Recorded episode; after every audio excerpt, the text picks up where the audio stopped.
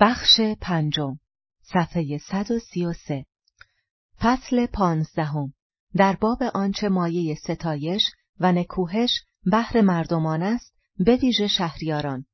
آنچه مانده آن است که شهریار را با رعایا و دوستان خود چگونه سر می باید کرد. میدانم که در این باب بسیار نوشتند و امید است که سخن گفتن مرا در این باره گستاخی به شمار نیاورند، به ویژه که در این باب رأی‌هایی جز رأی‌های دیگران دارم. اما مرا سر آن است که سخنی سودمند از بهر آن کس که گوش شنوا دارد پیش کشم و بر آنم که به جای خیال پردازی به واقعیت روی می باید کرد. بسیاری در باب جمهوری‌ها و پادشاهی‌های خیال پردازی کردند که هرگز نه کسی دیده است و نه شنیده. شکاف میان زندگی واقعی و زندگی آرمانی چندان است که هرگاه کسی واقعیت را به آرمان بفروشد، به جای پایستن خیش راه نابودی را در پیش میگیرد. هر که بخواهد در همه حال پرهیزگار باشد، در میان این همه ناپرهیزگاری سرنوشتی جز ناکامی نخواهد داشت. از این رو شهریاری که بخواهد شهریاری را از کف ندهد، میباید شیوه های ناپرهیزگاری را بیاموزد و هرگاه که نیاز باشد به کار بندد. پس اگر در کار شهریاری خیال پردازی را به کناری نهیم و به واقعیت روی آوریم، میگویم که مردمان را همگی و به ویژه شهریاران را که پایگاهی بالاتر است، خیمهایی هست که مایه ستایش است یا نکوهش. یکی را بخشنده میشمرند و یکی را تنگ چشم. واژه توسکانیایی را به کار میبرم زیرا آزمن در زبان ما کسی است که چشم به مال دیگران دارد. اما تنگ چشم کسی است که مال خود را از خود هم دریغ می دارد. یکی را دهنده می خوانند و یکی را گیرنده، یکی را سنگ دل و دیگری را نرم دل، یکی را پیمان شکن و دیگری را درست پیمان، یکی را زناسا و ترسان، دیگری را شرزه و دلیر، یکی را مردمی و دیگری را بزرگی فروش، یکی را هرزه و دیگری را پارسا، یکی را ساده دل و دیگری را فریبکار، یکی را سختگیر و دیگری را آسانگیر، یکی را دیندار و دیگری را بیدین و مانند اینها. و میدانم که همگان را خوشتر آن است که شهریار در میان خیمهای برشمرده از آن خیمها بهره‌مند باشد که نیک شمرده میشوند. اما از آنجا که طبع بشری اجازت نمیدهد تا کسی تمامی آن خیمها را دارا باشد و یا اگر دارا باشد تمامی آنها نمایان شود، پس بر اوست که با زیرکی تمام خود را به ننگ داشتن آن خیمهای بد نیالاید که سبب از دست رفتن دولت وی می شوند. و از آنها نیست که بدین پای خطرناک نیستند، اگر بشود خود را بری دارد. اما اگر نشود نیست، از داشتن آن خیمها چندان هراسی به دل نمی باید داشت. و نیز نمی باید از سرزنش دیگران به سبب داشتن، ادامه مطلب صفحه 135، خیمهای بدی به حراست که بی آنها دولت وی به آسانی پایدار نمی ماند. زیرا چون نیک بنگریم می بینیم خیمهایی هست که فضیلت به شمار می آیند، اما به کار بستنشان سبب نابودی می شود. حالانکه خیمهای دیگر هست که رذیلت به نظر می آیند، اما ایمنی و کامروایی به بار می آورند. ادامه مطلب صفحه 137، فصل 16، در باب بخشندگی و تنگ چشمی.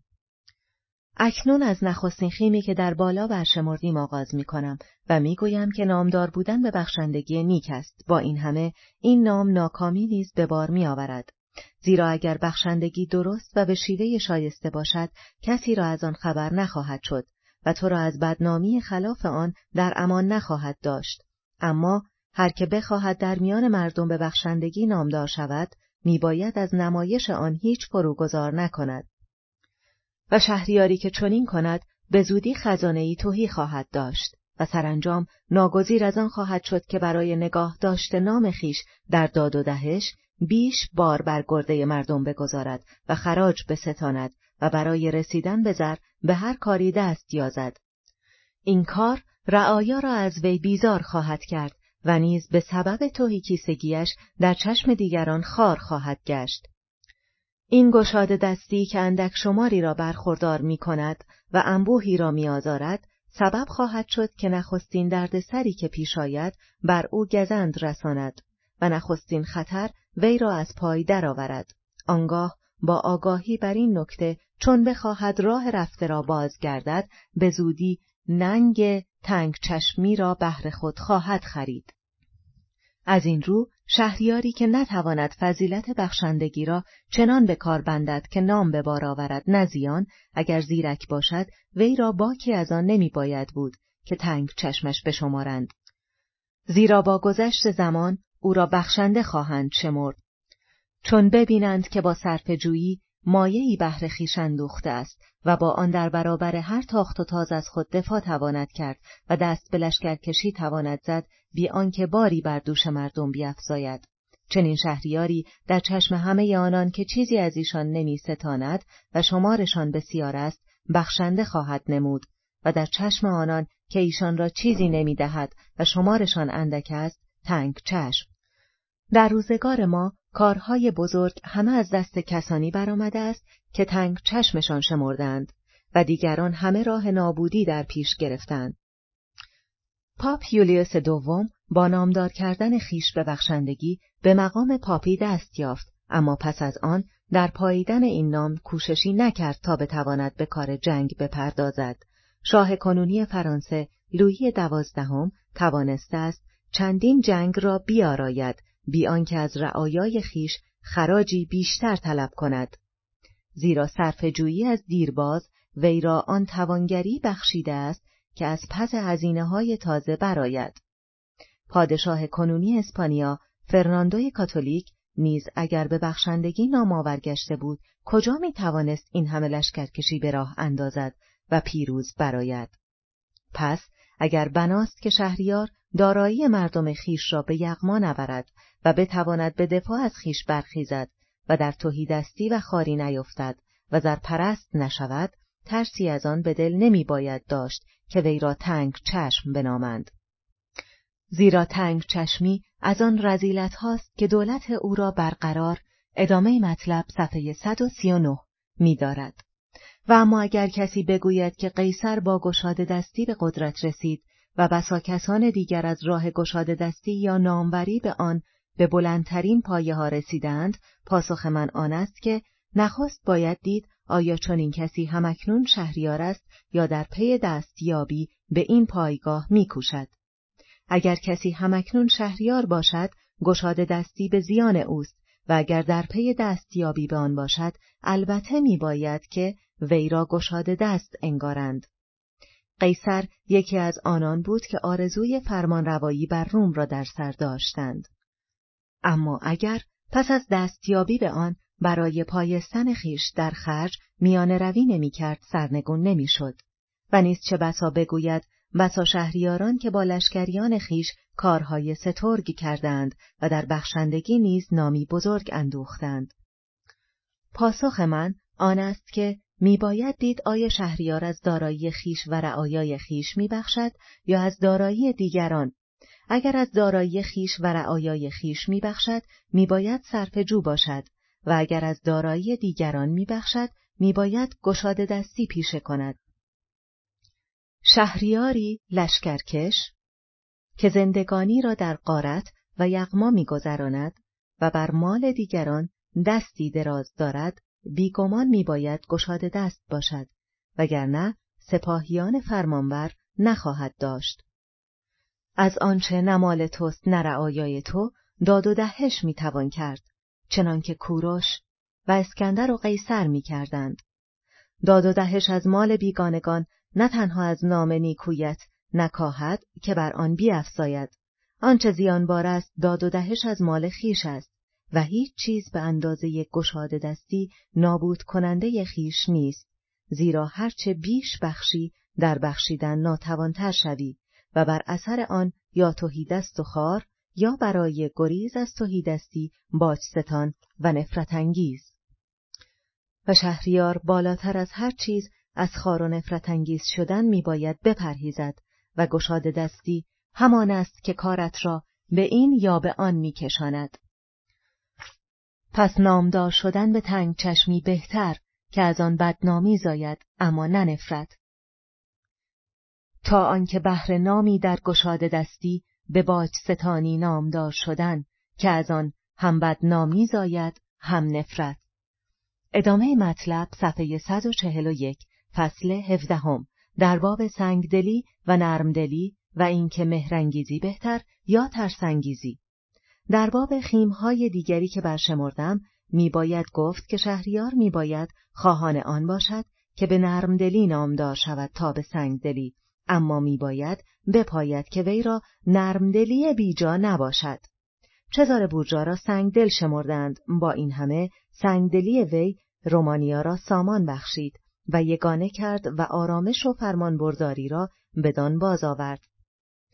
چون نیک بنگریم می‌بینیم که وی از فلورانسیان بسی نرمدلتر بود که برای پرهیز از ننگ سنگدلی اجازه داد پیستویا به ویرانی کشیده شود.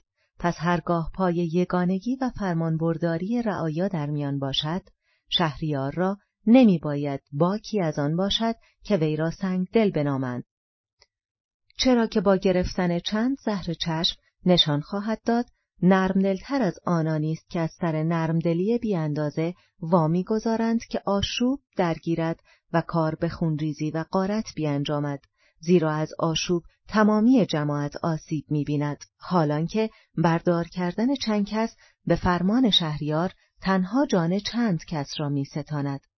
در میان شهریاران شهریار نوخاسته را از بجان خریدن بدنامی سنگدلی گزیری نیست، چرا که خطرهای بسیار در پیرامون دولت نوبنیاد در کمینند.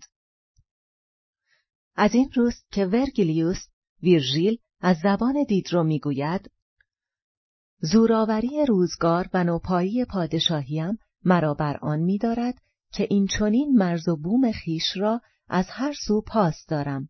با این همه شهریار نمی باید زود باور و شتابکار باشد و چنان باشد که از سایه خیش بهراسد و در کردار می باید میانه رو و پرواگر و مردمی خوی باشد، چنان که نه خوشگمانی بی اندازه وی را بی پروا کند، نه بدگمانی بی اندازه وی را تاب نیاورد.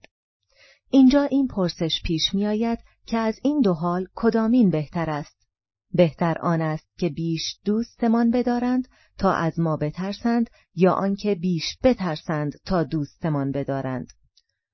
پاسخ این است که هر دو، اما از آنجا که داشتن این هر دو حال با هم دشوار است، اگر می‌باید یکی از آن دو را برگزید، همان به که بیش بترسند تا دوست بدارند، زیرا در باب آدمیان بر روی هم میتوان گفت که ناسپاسند و زبانباز و فریبکار و ترسو و سودجو و سرسپرده تواند تا زمانی که سودی به ایشان رسد، و آنگاه که خطری در میان نباشد، چنان که گفتیم به زبان آمادند جان و مال و فرزند خود را فدای تو کنند، اما آن روز که خطری در میان باشد روی از تو بر میتابند. شهریاری را که تنها به نویدهای ایشان دلخوش کرده و اندیشه‌ای در کار خیش نکرده باشد، سرنوشتی جز نابودی، ادامه مطلب صفحه 143 نیست، زیرا دوستی که به زر خریده باشند نه بر پایه بزرگواری و والایی روح، برای آن بهایی پرداخت می شود، اما از آن ما نمی شود و به روز نیاز به کار نیاید. آدمیان را از آزردن آن کس که بخواهد در دل ایشان جایی داشته باشد باکی نیست، اما نه از آن کس که از وی هراسی به دل داشته باشند، زیرا پستی نهاد مردم سبب می شود که پیوند مهر را هر زمان که به سودشان باشد بگسلند، اما هراس از کیفر آن رشته پیوندی است که ترس را پایدار می کند.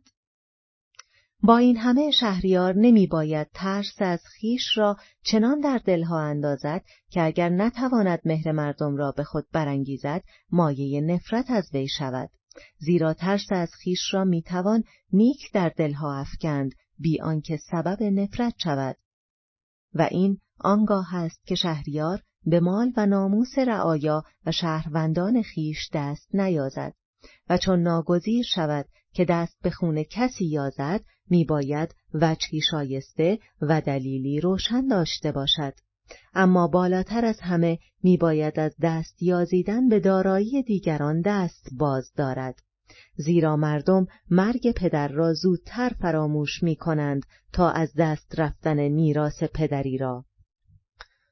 برای ستاندن مال دیگران همیشه بهانه‌ای می توان تراشید و کسی که بنای زندگی خود را بر غارت نهاده باشد، همیشه دستاویزی برای ستاندن مال دیگران تواند یافت، اما برای ریختن خون دیگران به آن آسانی نمیتوان دلیلی یافت و استوارش کرد.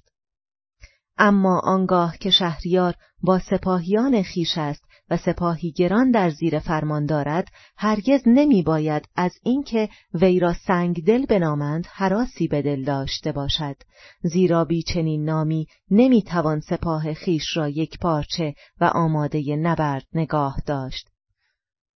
در میان کارهای نمایان هانیبال یکی این بود که اگرچه وی را سپاهی گران بود، فراهم آمده از قوم‌های بسیار که در سرزمین‌های بیگانه می‌جنگید، در میان ایشان چه در روزگار خوش چه ناخوش هرگز نه کشاکشی رخ داد، نه میان ایشان و شهریارانشان شکافی افتاد و علت آن چیزی نبود مگر سنگدلی ددمنشانه وی که در کنار هنرهای بیشمار دیگرش وی را در چشم سپاهیانش شکوهمند و ترساور می ساخت.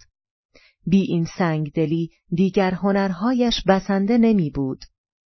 تاریخ نویسان کوتاه‌بین از سوی کرده‌های وی را می ستایند و از سوی دیگر مایه اصلی آنها را می نکوهند.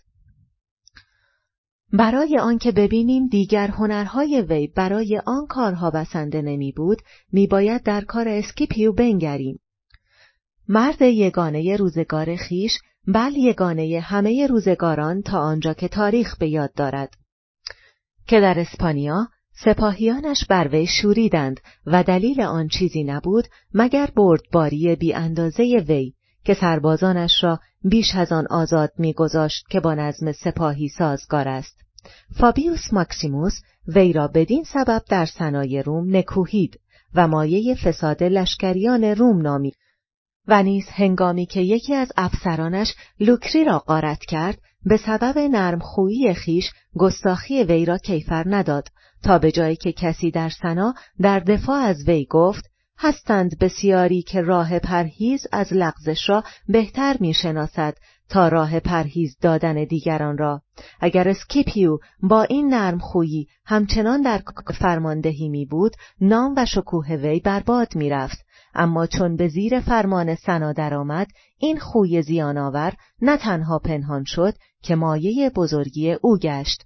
در پایان در باب این پرسش که می باید مهرنگیز بود یا ادامه مطلب صفحه 145، ترسنگیز باید گفت که مهر ورزیدن مردم به دلخواه خودشان است، اما ترسیدنشان به دلخواه شهریار. پس شهریار خردمند می باید بر آنچه در کف اوست تکیه زند تا بر آنچه در کف دیگران است. و چنان که گفتیم از نفرت انگیختن می باید بپرهیزد و بس. ادامه مطلب صفحه 147، فصل 18 در باب شیوه درست پیمانی شهریاران. همه دانند که چه نیکوست شهریار را که درست پیمان باشد و در زندگی راست روش و بی نیرنگ. با این همه آزمونهای دوران زندگانی ما را چنین آموخته است که شهریارانی را که کارهای گران از دستشان برآمده است، آنانی بودند که راست کرداری را به چیزی نشمردند و با نیرنگ آدمیان را به بازی گرفتند و سرانجام بر آنانی که راستی پیشه کردند چیره گشتند. می‌باید دانست که برای ستیزیدن دو راه در پیش است، یکی با قانون، دیگری با زور.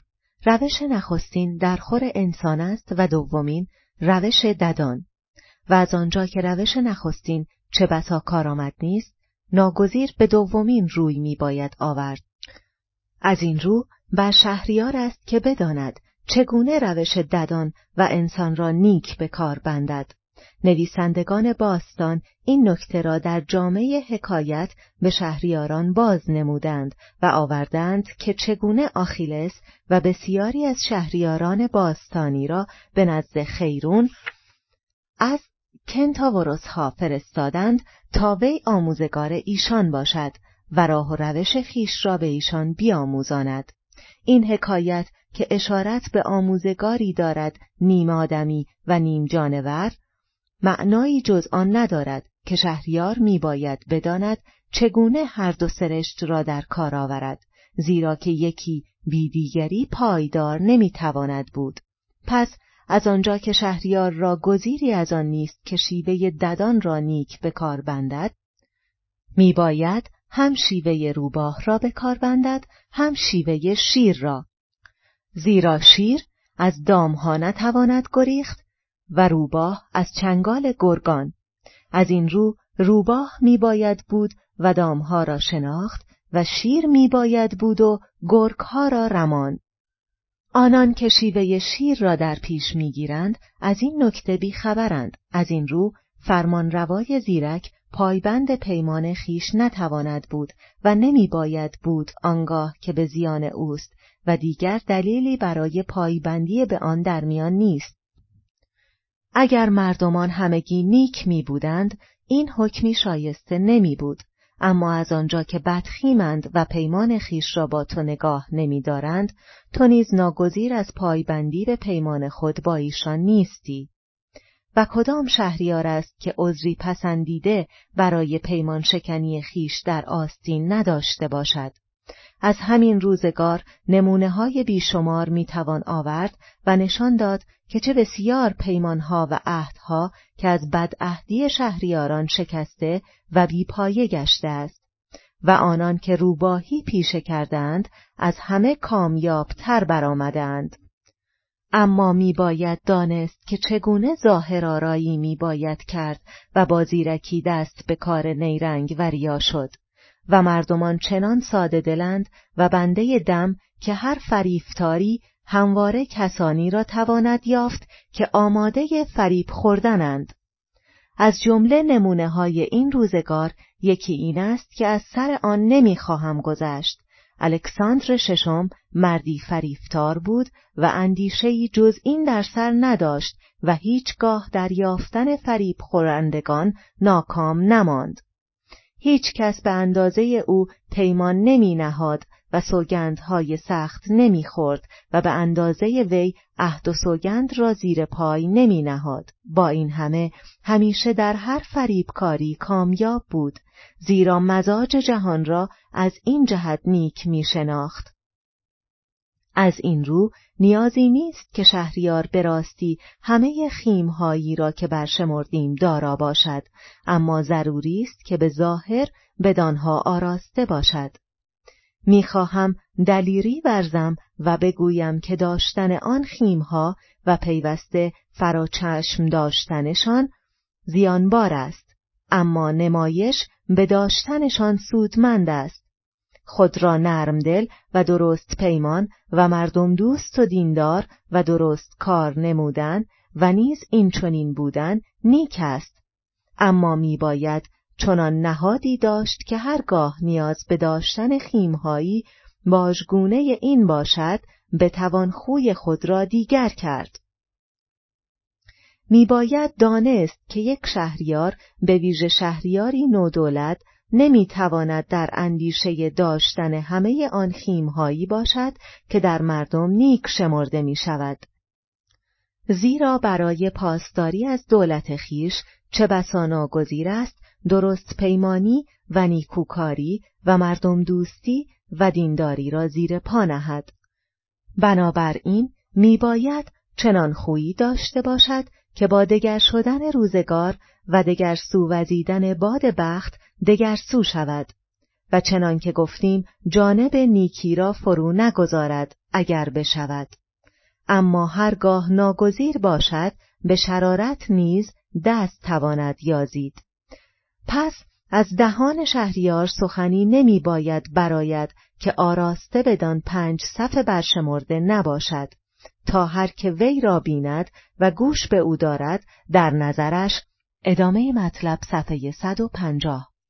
سراپا نرمدلی و درست پیمانی و راستگویی و مردم دوستی و دینداری آید و هیچ چیز به سترگی این صفت آخرین و نمایش به داشتن آن نیست، زیرا مردم بر روی هم بیشتر بر پایه آنچه چشمشان از دور می‌بیند داوری می‌کنند تا آنچه از نزدیک لمس توانند کرد.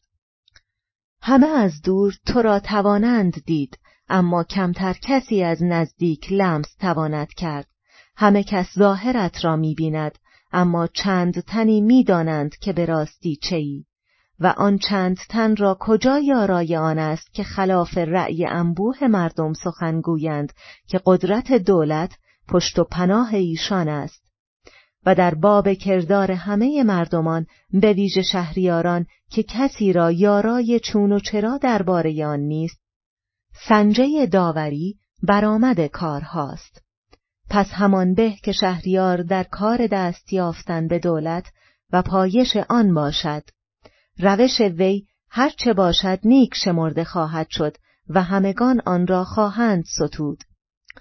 زیرا مردم عامی همیشه بنده ظاهرند و سرانجام کار، و جهان آکنده است از مردم عامی، و آن اندک شماری را که از زمره عوام نیستند چه جای گفتار آنجا که انبوه مردم هواخواه دولت باشند. یکی از شهریاران کنونی که نام بردن از وی بجاتر جز از صلح و درست پیمانی دم نمیزند، حالان که دشمن بزرگ هر دو است، و اگر بنا بود به آنها پایبند باشد تا کنون بارها نام و دولت خیش را از کف داده بود. صفحه 150 پاورقی شماره 1. اشاره به فرناندوی کاتولیک پادشاه اسپانیا است. فصل 19 در باب پرهیز از خار و نفرت انگیز شدن. اکنون که از سخن گفتن در باب سترکترین خیم‌های برشمرده بپرداختم، از دیگر خیم‌ها به کوتاهی و زیر این عنوان کلی یاد خواهم کرد که شهریار چنان که پیش از این گفتیم می‌باید بپرهیزد از هر آنچه او را خار و نفرت انگیز می‌سازد. و تا زمانی که از اینها بپرهیزد کارش بر مراد خواهد بود و هر زشت نامی دیگر که بر وی ببندند او را زیانی نخواهد رساند. و بیش از همه هنگامی از او بیزار خواهند شد که چنان که گفتیم غارتگر باشد و آزمند به دارایی و زنان رعایا. از این میباید پرهیخت که هرگاه دارایی و ناموس مردم در امان باشد ایشان خرسند خواهند بود. و تنها می باید با جاه طلبی گروهی اندک شمار ستیزید که این کار را نیز به آسانی و از راه‌های بسیار می توان کرد.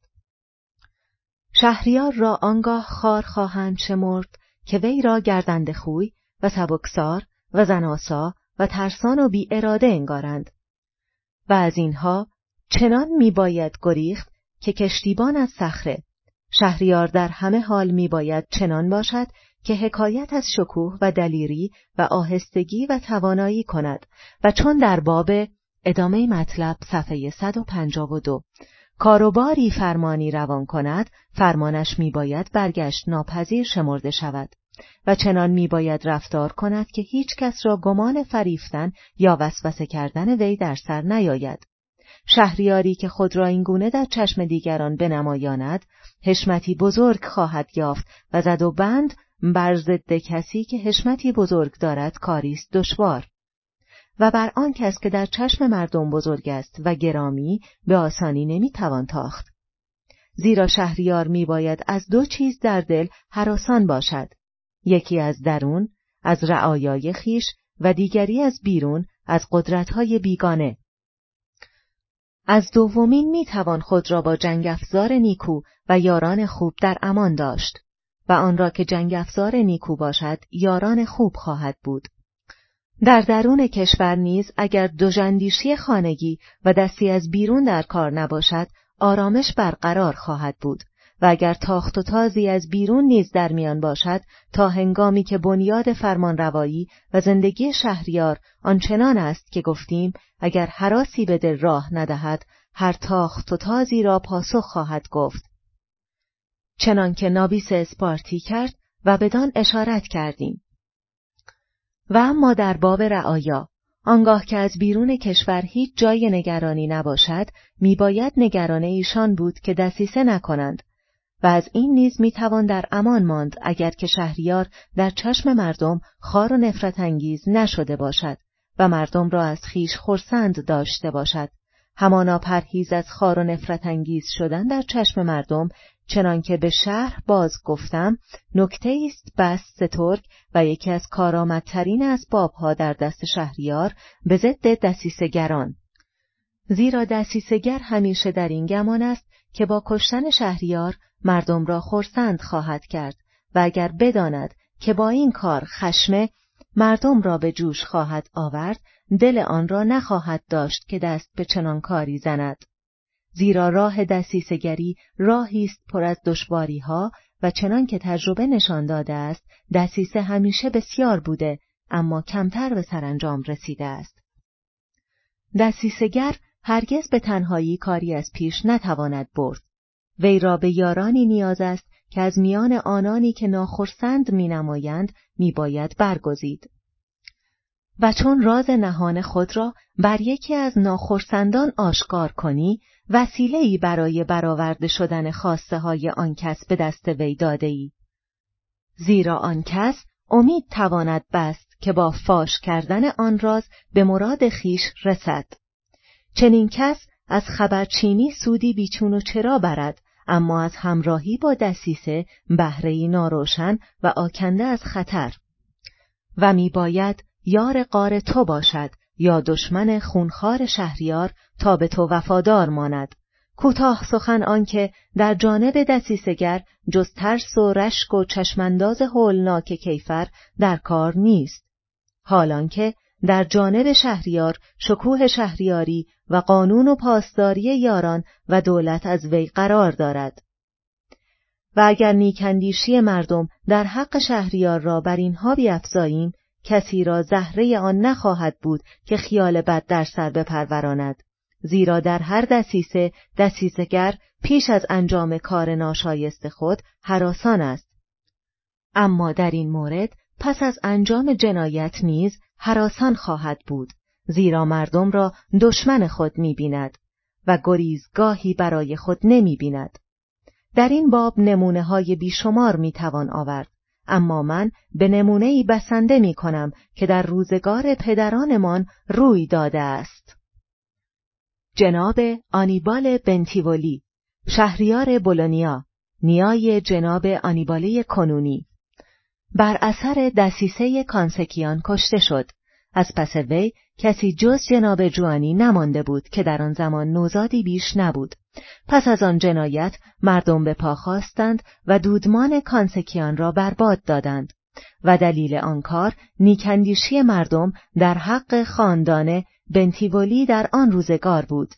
و این نیکندیشی چندان بود که اگر چه کسی از خاندان بنتیولی در بولونیا بر جای نمانده بود که پس از مرگ آنیباله حکومت را به دست گیرد، مردم بولونیا چون شنیدند که کسی از این خاندان در فلورانس زندگی می کند، کسی که تا آن زمان گمان می کردند فرزند یک آهنگر است، وی را به فرمان روایی شهر برداشتند و او تا زمانی که جوانی به سنی رسید که توانست حکومت را به دست گیرد در بولونیا فرمان روایی کرد. پس تا زمانی که مردم در حق شهریار نیکندیشند نمی باید از دسیسه ها غمی به دل راه داد، اما آنگاه که مردم دشمن وی باشند و از او بیزار می باید از هر چیز و هر کس بهراسد. دولت‌های بسامان و شهریاران خردمند همواره سخت در اندیشه آن بودند که والا تباران را از خیش نرنجانند و مردم را خرسند و آسوده دارند، زیرا که این یکی از سترگ ترین کارهایی است که بر شهریار است. پادشاهی فرانسه از جمله پادشاهی‌های نیک سامان و نیک دولت روزگار ماست و نهادهای ارزشمند بیشمار دارد که آزادی و امن پادشاه بسته به آنهاست. نخستین آنها پارلمان است و ارج آن. آن کس که این پادشاهی را بنا نهاد از بلند پروازی و بیپروایی والا تباران آگاه بود و بر آن شد تا لقمه‌ای در دهان ایشان گذارد و دهانشان را ببندد، از سوی دیگر بیزاری مردم از والاتباران را که از سر ترس است میدانست و در اندیشه آن بود که ایشان را آرامش خاطر بخشد و نمیخواست این ادامه مطلب صفحه 155 کار را بر گرده شهریار گذارد تا نه آنکه هواداری از مردم مایه رنجش خاطر والاتباران از پادشاه شود، نه هواداری از والاتباران مایه رنجش مردم. از این رو داور سومینی برگزید که هم عنان والاتباران را نگاه دارد و هم جانب مردم را، بی آنکه پای پادشاه در میان باشد. کاری بهتر و زیرکانه تر از این نمیتوان کرد و چاره‌ای بایسته تر از این برای نگاه داشت شهریار و شهریاری نمیتوان اندیشید. درس ارزنده دیگری که از این نکته میتوان گرفت آن است که شهریاران میباید کارهای مردم ناپسند را به کف دیگران بسپارند و کارهای مردم پسند را به دست خویش کنند. دیگر بار سخن را با این نکته به پایان میبرم که شهریار میباید والاتباران را ارج گذارد، اما جانب مردم را نیز نگاه دارد. چه بسا کسانی در ماجرای زندگی و مرگ برخی از امپراتوران روم نگریسته باشند و آنان را نمونه‌هایی خلاف رأی من به شمار آورند. زیرا در میان آنان کسانی یافت میشوند که همواره به شایستگی زیسته و منشی بزرگ از خود نمایاندند. با این همه از امپراتوری فرو افتادند یا به دست دژندیشانی از میان رعایای خیش از پای درآمدند. برای پاسخگویی به این خردگیری‌ها در باب منش برخی از این امپراتوران سخنی خواهم راند تا بنمایانم که دلیل‌های بر افتادن ایشان جز آن نیست که برشمردم. در این کار بر نشانه‌هایی انگشت خواهم نهاد که بر پژوهندگان تاریخ آن دوران پوشیده نیست. من در این جستار تنها در باب امپراتورانی سخن خواهم گفت که از زمان مارکوس فیلسوف تا ماکسیمینوس به قدرت رسیدند. اینان عبارت بودند از مارکوس و پسر وی کومودوس، پرتیناکس، یولیانوس، سوروس و پسر وی آنتونینوس کاراکالا، ماکرینوس، هلیوگابالوس، الکساندر و ماکسیمینوس. نخست باید گفت که در شهریاری های دیگر اگر می باید با بلند پروازی والاتباران و سرکشی عامه در افتد، در کار امپراتوران روم دشواری سومی نیز بود و آن رویارویی با ستمپیشگی و آزمندی سپاهیانشان بود. و این کاری بود دشوار که سبب فرو افتادن بسیاری از ایشان شد. زیرا به سختی می توانستند هم سپاهیان را خرسند نگاه دارند، هم مردم را.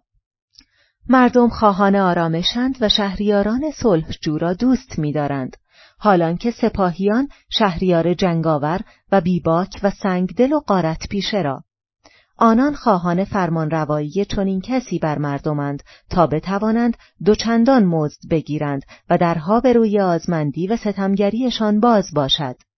از این رو امپراتورانی که بهره‌مند از چنان طبع یا شگردهایی نبودند که ایشان را ارجی بلند بخشد تا بتوانند سربازان و مردم را به جای خود بنشانند، ناکام می‌گشتند. بیشینه ایشان، به ویژه آنانی که در کار امپراتوری نوخاسته بودند، با آگاهی از دشواری خرسند کردن این دو طبع ناسازگار، به خرسند کردن سپاهیان بسنده می‌کردند و از آزار دیدن مردم غمی به دل راه نمیدادند. و از این سیاست گزیری نبود، زیرا شهریاران را اگر چاره‌ای جز آن نباشد که گروهی را از خود بیزار کنند، نمی باید همه را بیزار کنند و اگر نتوانند همه را خرسند کنند، می باید زیرکانه بکوشند تا مایه بیزاری قدرتمندترین گروه را از خود فراهم نیاورند. از این رو امپراتوران نوخاسته که بیش از دیگران به پشتیبانی ادامه مطلب صفحه 157 نیاز داشتند، بیشتر جانب سپاهیان را می گرفتند تا مردم را. با این همه این روش تا آنجا سودمند بود که شهریار می‌دانست چگونه ارج خویش را در چشم ایشان نگاه دارد. پس به دلیل هایی که گفتیم مارکوس آورلیوس، پرتیناکس و الکساندر که همگی ساده میزیستند و دوستدار داد بودند و دشمن بیداد و مردم نواز بودند و نرمخو، همگی جز مارکوس سرانجامی ناخوش داشتند. تنها مارکوس بود که با بزرگداشت تمام زیست و مرد، زیرا امپراتوری را به ارث برده بود و برای آن نه وامدار سپاهیان بود نه مردم. و آنگاه از آنجا که وی را هنرهای ستایش انگیز بسیار بود، همه عمر توانست هر دو گروه را بر جای خود بنشاند و خود هیچگاه خار و نفرت انگیز نشد. اما پرتیناکس را به خلاف خواست سپاهیان به امپراتوری برداشتند و اینان که در دوران کومودوس به زندگی بیبند و بار خو گرفته بودند، تا به چنان زندگی شرافتمندانه را نداشتند که پرتیناکس می‌خواست بر دوش ایشان گذارد. از این رو امپراتور در چشم ایشان نفرت انگیز و به سبب سالخوردگیش خار گشت و در همان آغاز کار سرنگون شد. پس می توان گفت که کردار خوب همان اندازه بیزاری انگیز تواند بود که کردار بد. بنابراین چنان که پیش از این گفتم، شهریاری که خواهان پاییدن دولت خیش است چه بسا ناگزیر خوب کردار نباشد، زیرا هرگاه آن گروهی که پایداری فرمان روایی خود را باز بسته به ایشان میدانی اهل فساد باشند، خواه مردم باشند یا سپاهیان یا والا تباران، تو نیز میباید از خوی ایشان پیروی کنی و در برآوردن کام ایشان بکوشی. آنگاه کردار نیک به زیانت خواهد بود. و اما بپردازیم به الکساندر که چنان نیک خوب بود که در ستایش وی از جمله گفتند که در دوره 14 ساله فرمان رواییش هیچ کس را بیداد رسی به دست مرگ نسپرد. اما از آنجا که او را زناسا می دانستند و عنان اختیارش را در کف مادرش، در چشم مردم خوار شد و لشکریانش با دسیسگری وی را کشتند. از سوی دیگر اگر در خوی و خیم کومودوس، سوروس، کاراکالا و ماکسیمینوس بنگریم، همگی را سخت ستمگر و غارتگر می‌یابیم. اینان برای خرسندی خاطر سپاهیان از هیچ آزاری به مردم فروگذار نکردند و همگی جز سوروس سرانجامی شوم داشتند. سوروس را چنان هنری بود که به خاطر آن سپاهیانش وی را دوست می‌داشتند. و اگرچه بر مردم ستم می‌راند، تا پایان توانست با کامیابی فرمان راند، زیرا هنرهایش چنان چشم سپاهیان و مردم را خیره می‌کرد که آنان همواره از او در شگفت و حیران بودند و اینان پاسدارنده و خوشنود. از آنجا که کارهای این مرد شهریار نوخاسته را مثالی برجسته و درخشان است، به کوتاهی خواهم کوشید تا نشان دهم که وی چه نیک می‌دانست چگونه در جلد روباه و در جلد شیر می‌باید رفت. و چنان که گفتیم شهریار نوخاسته می‌باید از این هر دو طبع تقلید کند. وی که از تناسانی امپراتور یولیانوس آگاه بود، سپاهیانی را که در اسلاوونیا زیر فرمان داشت برانگیخت تا به خونخواهی پرتیناکس که به دست جانداران امپراتور از پای درآمده بود رهسپار روم شوند. با این دستاویز بیان که نشان دهد که سودای امپراتوری در سر دارد، با سپاهیانش به سوی روم روانه شد و پیش از آن که کسی را از رهسپاریش خبر شود به ایتالیا رسید. با رسیدنش به روم سنا از ادامه مطلب صفحه 159. ترس او را به امپراتوری برگزید و یولیانوس را بکشت. با این سرآغاز سوروس را هنوز 2 مانع دیگر بر سر راه بود تا تمامی امپراتوری به چنگ وی افتد.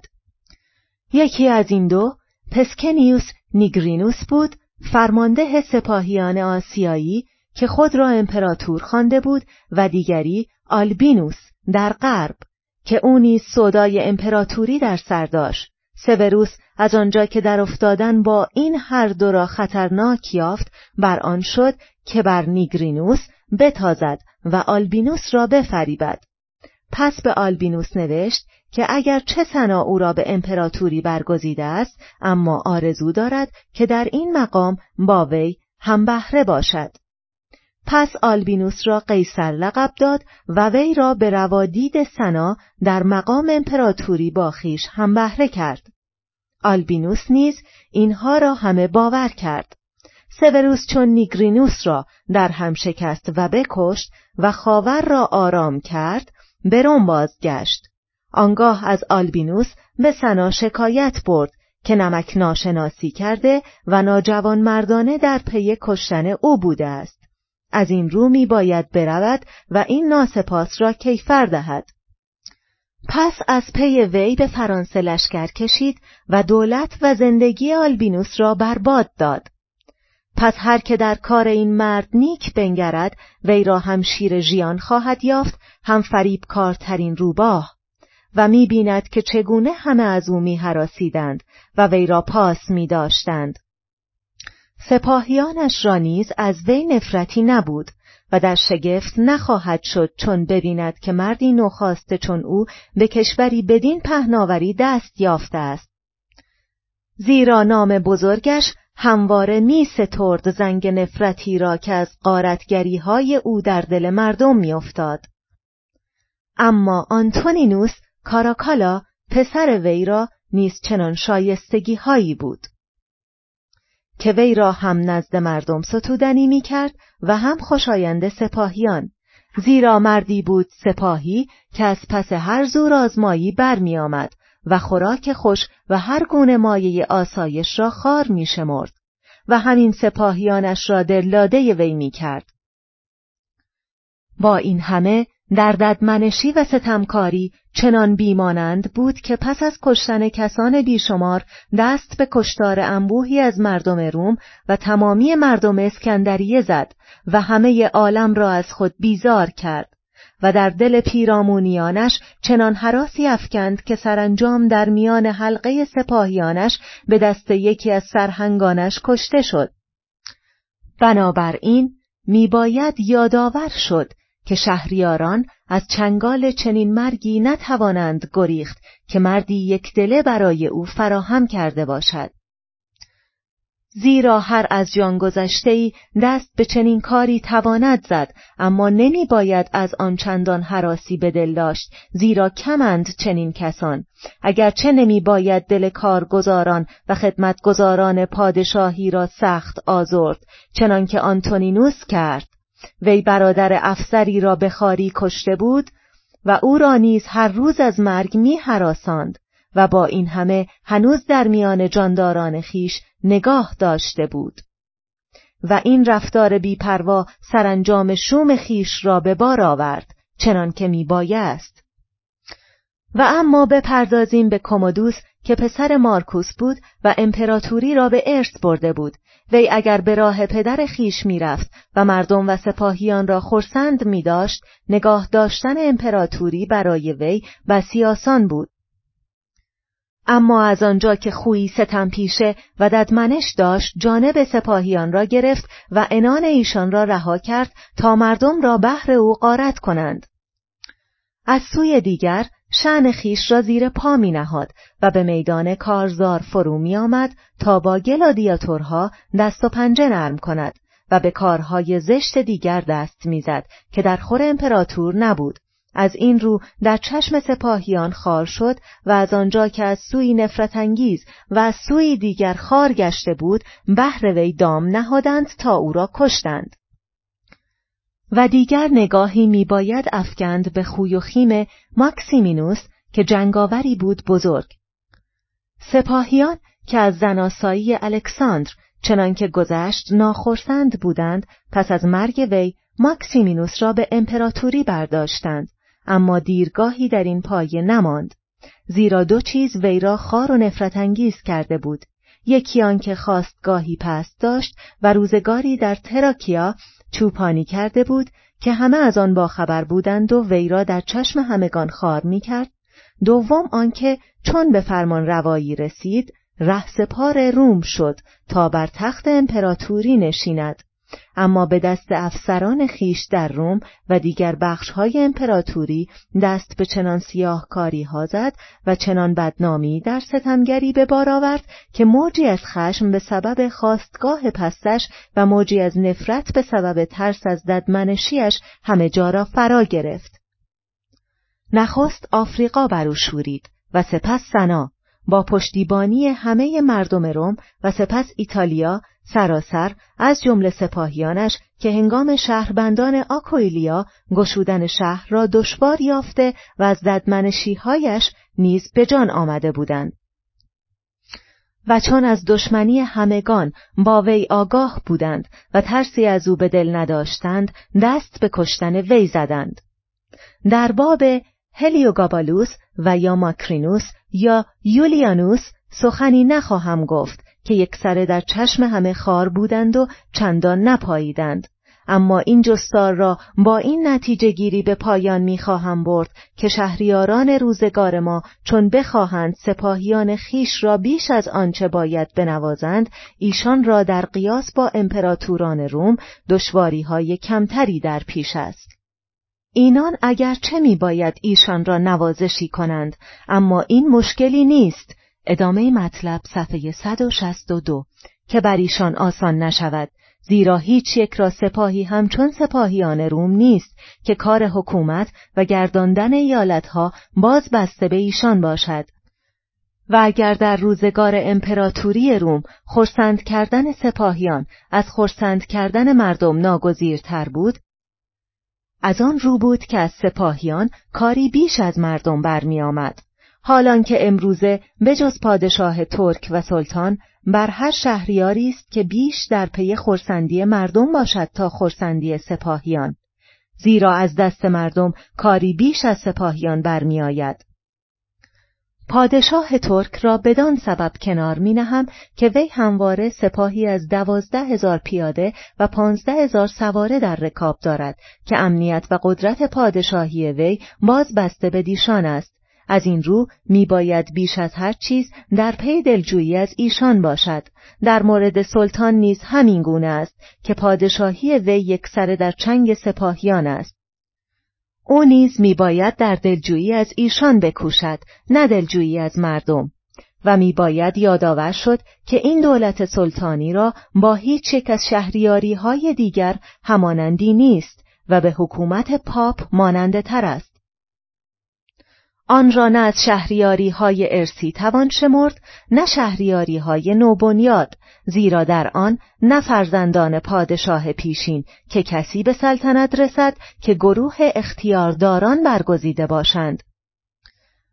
و از آنجا که این نظامی است دیرینه، آن را شهریاری نوبنیاد نتوان گفت و هیچ یک از دشواری های شهریاری نوبنیاد در آن پدید نیاید. زیرا اگر چه شهریار هم نو خواسته باشد، نهادهای دولت کهنند و سامان کار چنان است که گویی شهریاری به ارث رسیده است. بازگردیم به اصل جستار خود. میگویم هر که در این جستاری که آوردم بدرنگد، بداند که فرو افتادن امپراتوران نامبرده را علتی جز پاورقی صفحه 162. 1. مراد از پادشاه ترک پادشاه عثمانی و سلطان پادشاه مصر است. ادامه مطلب صفحه 163. نفرت انگیز شدن شاهان نبوده است یا خار شدنشان. و نیز دریابد که هر چند برخی به یک شیوه رفتار کردند و برخی به شیوه دیگر، از آن میان یکی کامیاب برآمد و دیگری ناکام. پرتیناکس و الکساندر که شهریاران نوخاسته بودند، اگر شیوه مارکوس را در پیش می گرفتند که شهریاری را به ارث برده بود، این شیوه ایشان را به کار نمی آمد و مایه زیان بود. همینگونه کاراکالا، کومودوس و ماکسیمینوس را پیروی از شیوه سوروس زیانبار بود، زیرا که ایشان را چندان بهره از هنر نبود تا در جای پای وی گام زنند. بدین سان شهریار نوخاسته در یک شهریاری نوبنیاد از کردار مارکوس پیروی نتواند کرد. به پیروی از کردار سوروس نیز چندان نیاز نیست که از سوروس میباید آن شیوه ها را آموخت که برای بنیانگذاری دولت ضرور است و از مارکوس آن شیوه ها را که برای نگاه داشت و شکوهمندی دولتی پابرجا و استوار سودمند است. پایان بخش 5.